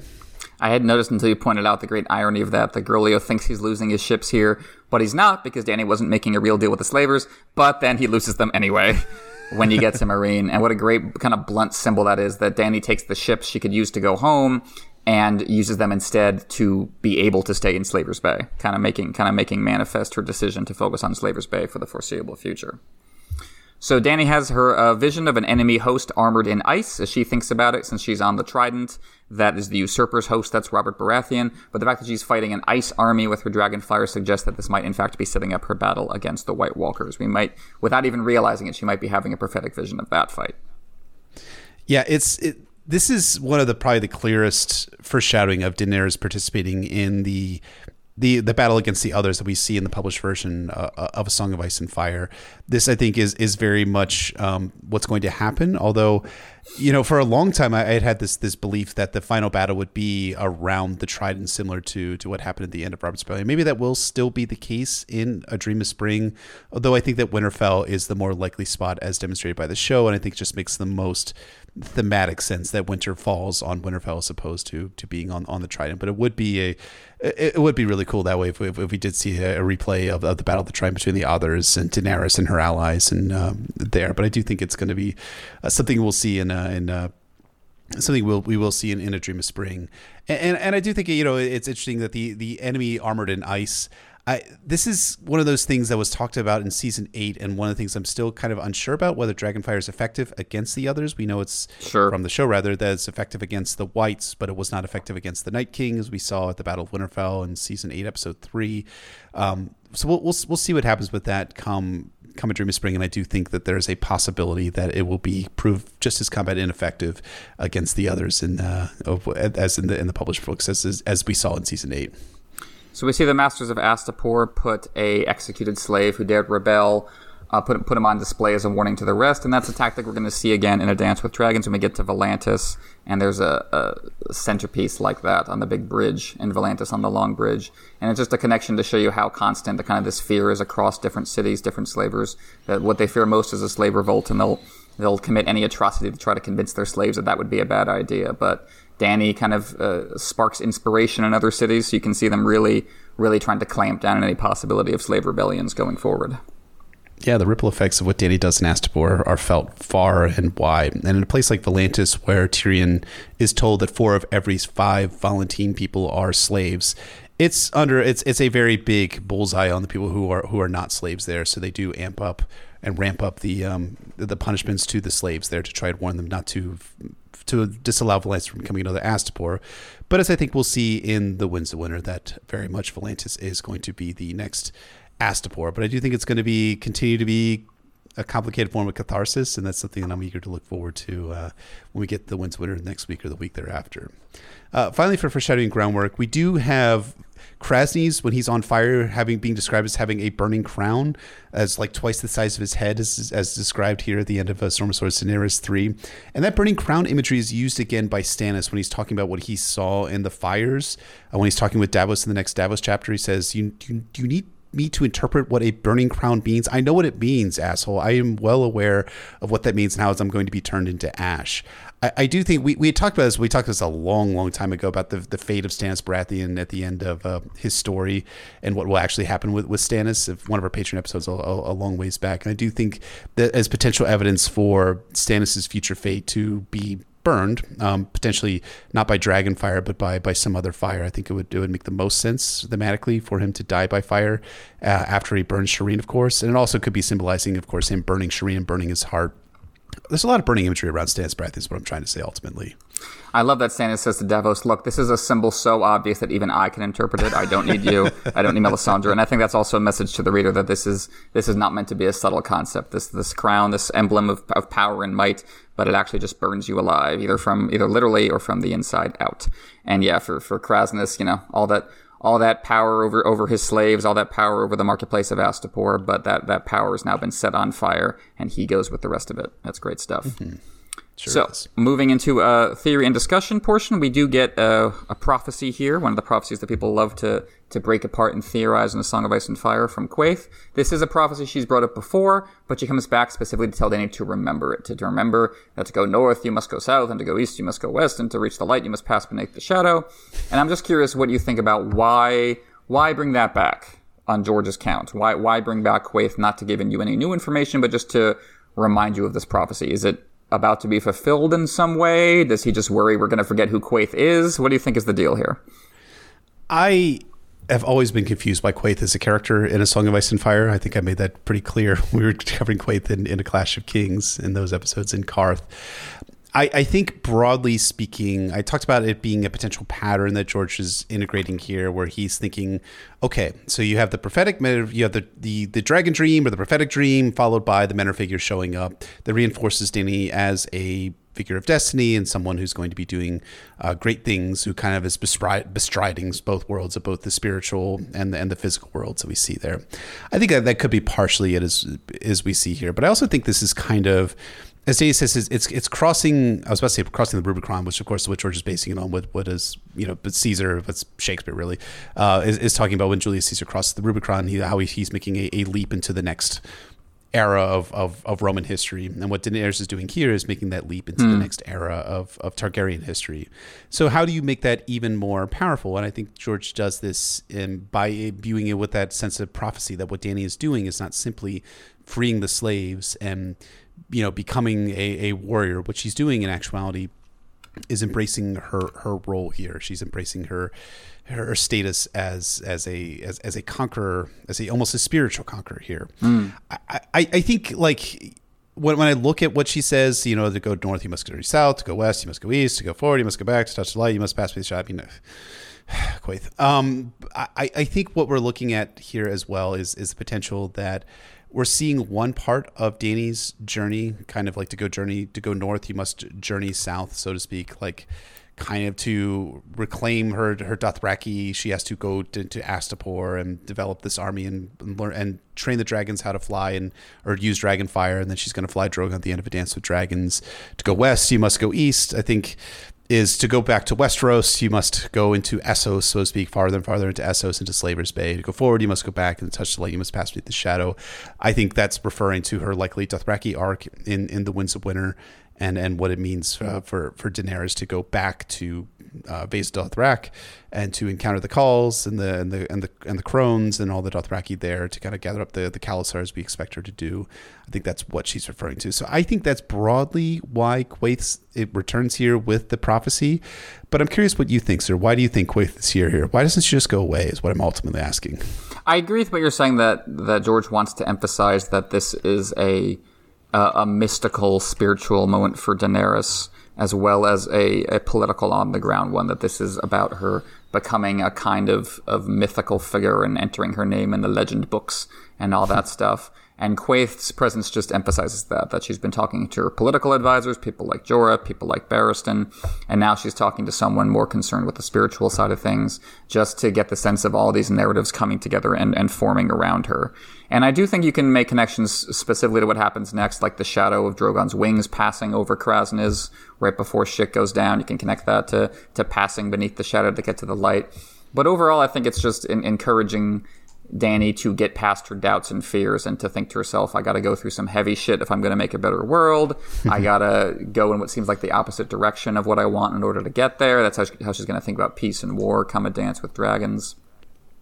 And I think it's it's entirely possible that George also wanted a moment like this, but didn't yet have anything new for Quaithe to say. like didn't have a new prophecy. Like when we get to Quaithe in a dance with dragons, then she's got a bunch new information to Dany. She's like, oh, here's oh, yeah. all the people who were coming, here's all their symbols. Because by that point, George has kicked off a bunch of new subplots, and so Quaithe has new information to tell. But here he's like, I need a moment to emphasize the magical side of things for Dany, but I don't. There's I don't. There's there's no new path for her to go on or new thing for her to hear about in Storm of Swords, really. So I'm I'm just I'm just going to repeat myself. I think that might have been what happens here. But that, that overall idea of of opposites coming together and having to struggle through dark places to reach light places, I think is is always relevant to Dany. So I, I don't think it feels out of place here overall. Much as we're not huge fans of Quaithe, I think functionally sometimes she serves a role, a little cog in the machine, and I think she pulls that off here. I mean, you have to be what she says in a Dance of Dragons about the you know lion and dark flame and all these people uh-huh. coming to Daenerys. I think is really cool and it, and it makes sense because it does. You're like, oh, this person actually does know stuff. She's seeing something in the glass candle at least. And then when she shows up to Daenerys at the end of her arc in, in A Dance of Dragons in her final chapter, where, where she's wearing a mask of stars, I think that's just masterful imagery that George puts down here. And, and, he, of course, repeats, has her repeat the same phrase that she hears here, again in the Storm of Swords Daenerys 3 and Dany 10 from A Dance of Dragons. And I think that's emphasizing like the next epoch of her mm-hmm. journey forward into back into Dothraki. She's going backwards to go forward, so to yep. speak. So yeah, it works. I think it works. It, it works well, again, even if she's the worst character. And she might not be she's not the worst character in the Song of Ice and Fire. I guess that's just like I don't know. We like our hyperbole like a, here. It's fine. Yeah, You're we allowed. like our hyperbole and our tropes. It's kind of like a trope for the not a cast exactly character, right? Yeah. Oh man. Well, as bittersweet as it stands, I think that's going to wrap us up for this analysis of A Storm of Swords Daenerys 3. As always, thank you so much for listening, and thank you to all of our patrons for supporting us. If you have the chance, please rate and review us on Apple Podcasts, Google Podcasts, SoundCloud, Podbean, Spotify, anywhere, everywhere you find our podcasts. Can check out our Patreon at patreon.com slash notacastASOIAF. You can follow us on Twitter at notacastASOIAF or shoot us an email at notacastASOIAF at gmail.com. And you can find me at Poor Quentyn on Twitter. We want to shout out and thank our high lords and ladies on Patreon. Red Relu himself, who has renounced his allegiance to the Squishers, Lady of a Thousand Words, Septon Maribel, the Shoeless Sage, Sister Winter, Lady of the Wolfswood, Nessie the Elusive, Warden of the Neck, Defender of the North, and Keeper of Secrets, Sir Thomas the Raven Knight, Lord of Blackwood, Sir Way, of course, Matt, Warden of the Sanguine Shore, Lord Sam K, Wisdom Benjicott, Alchemist of Setsanquanta, Mage of the Arts of Boolin de Morgan, Tibbs the Great of House Catnapping, Lord J. Manderley, Baker of the Frey Pies, Hodinus, a prostitute, Lady Silverwing, Kaboth the Unfrozen, Lord of the Bricks and Castle Crimson Light, Sir Keith of House Corbray, wielder of Lady Forlorn, Lord Andrew, Warden of the Dubai Sands, Lord Young of the Ghostwoods, Sir Will of the Anarcho Syndicalist Commune, Lord Clay, Septon T-Bone, the Low Septon, Refined Wrangler of Icy Arachnids, Lady Danielle of House Lannister, Titanium Pirate, Lady Joan, Lady Ranger of the Frostfangs, Sydney of House Quo, Princess of the friendly, friendly Black Hotties in the Summer Isles, Random, Fierce Protector of Cripples, Bastards, and Broken Things, Sir, Lady, Jordan, Defender of the God's Eye, Lord Peter, not Peter, Drinker of Strong Wine and Lord Commander, Lord Commander of the Flat Planetos Society, Lady of Rainy Afternoons, Lady Ken of House Motown, Goddess of Sips and Wine, Sir Andrew of H-Town, Archmaester Hugh of the Tower, whose rod and ring are of tinfoil, Aaron Damper, Prophet of the Forsaken and High Priest of Euron Crowseye, and Ned M. Thank you so much, as always, to our High Lords and Ladies for your support. Absolutely. Thank you all so very much for your support. It means the world to us. So, join us in a few months' time when we get back to Act 2 of A Storm of Swords when we return with Sansa Stark. The best Stark, is that what I'm hearing? Who will be. Hashtag best Stark. Mm-hmm. Who, who- congratulations, she's getting married. It's the happiest day in her life. she's going to be married. do, do, do, do. Wait, this isn't very happy. No, it's it's not happy at all. Not exactly a happy to- affair. No, no, she she's getting married to uh, not not uh, Willas Tyrell, unfortunately, as, as she had hoped for in, in her first and second chapters, but to the imp, Tyrion of House Lannister, and what a marriage that will be. What a marriage it will be indeed. So, yes, that'll be in a few months' time. Like we said at the top of the episode, Jeff is going to be off for a few months from the podcast as he gets home and gets to spend some time with his family. So, in the meantime, I'm going to be doing some solo stuff on The Lord of the Rings that I was doing last time. We had a break from the regular cast, some other episodes on my own, some guest episodes. So, we'll definitely keep Not a Cast episodes coming to you for the next few months before we come back to A Storm of Swords Sansa 3. Absolutely. So thank you so much for listening. Thank you all for your support. I'll miss you all for the next few months, but Emma's going to keep you all well in good company. And we see you next time for A Storm of Swords, Sansa